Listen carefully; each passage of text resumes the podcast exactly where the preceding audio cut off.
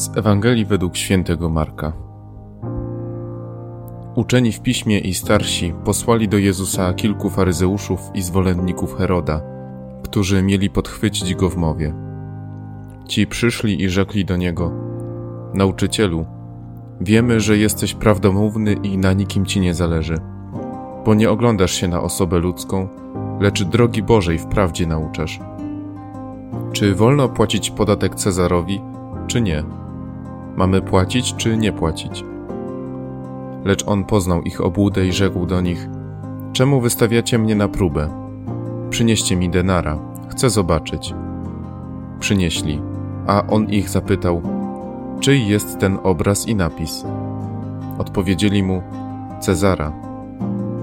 Wówczas Jezus rzekł do nich: Oddajcie więc Cezarowi to, co należy do Cezara, a Bogu to, co należy do Boga i byli pełni podziwu dla Niego.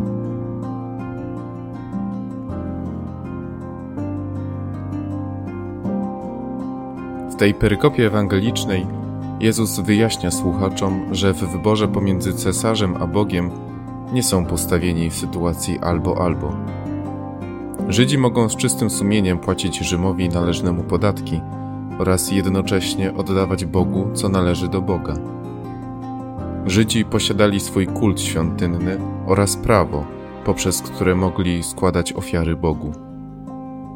Czasem możemy sobie postawić pytanie, co ja, chrześcijanin dzisiaj, mogę ofiarować Panu Bogu.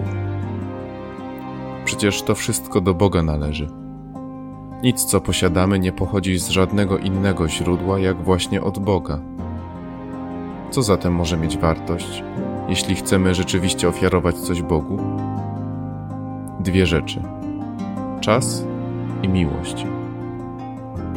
Czas jest tym dobrem, którym dzięki wolnej woli możemy dysponować naprawdę tak, jak chcemy. Możemy dowolnie czynić i dobro, i zło. Wydawać by się mogło, że czyniąc z czasu dobry użytek, pełniąc dobre uczynki, będziemy mogli z tych uczynków złożyć Bogu ofiarę.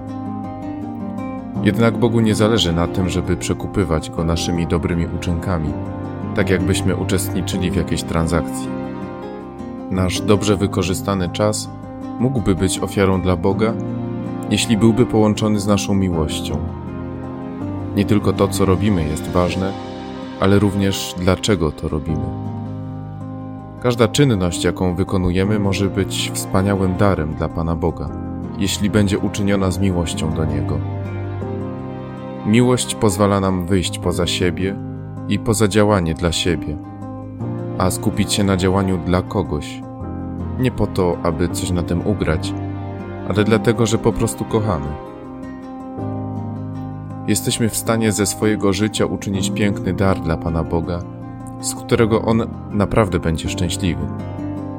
Prośmy dzisiaj Ducha Świętego, żeby udzielał nam daru większej miłości do Boga abyśmy byli w stanie prawdziwie oddać siebie Jemu.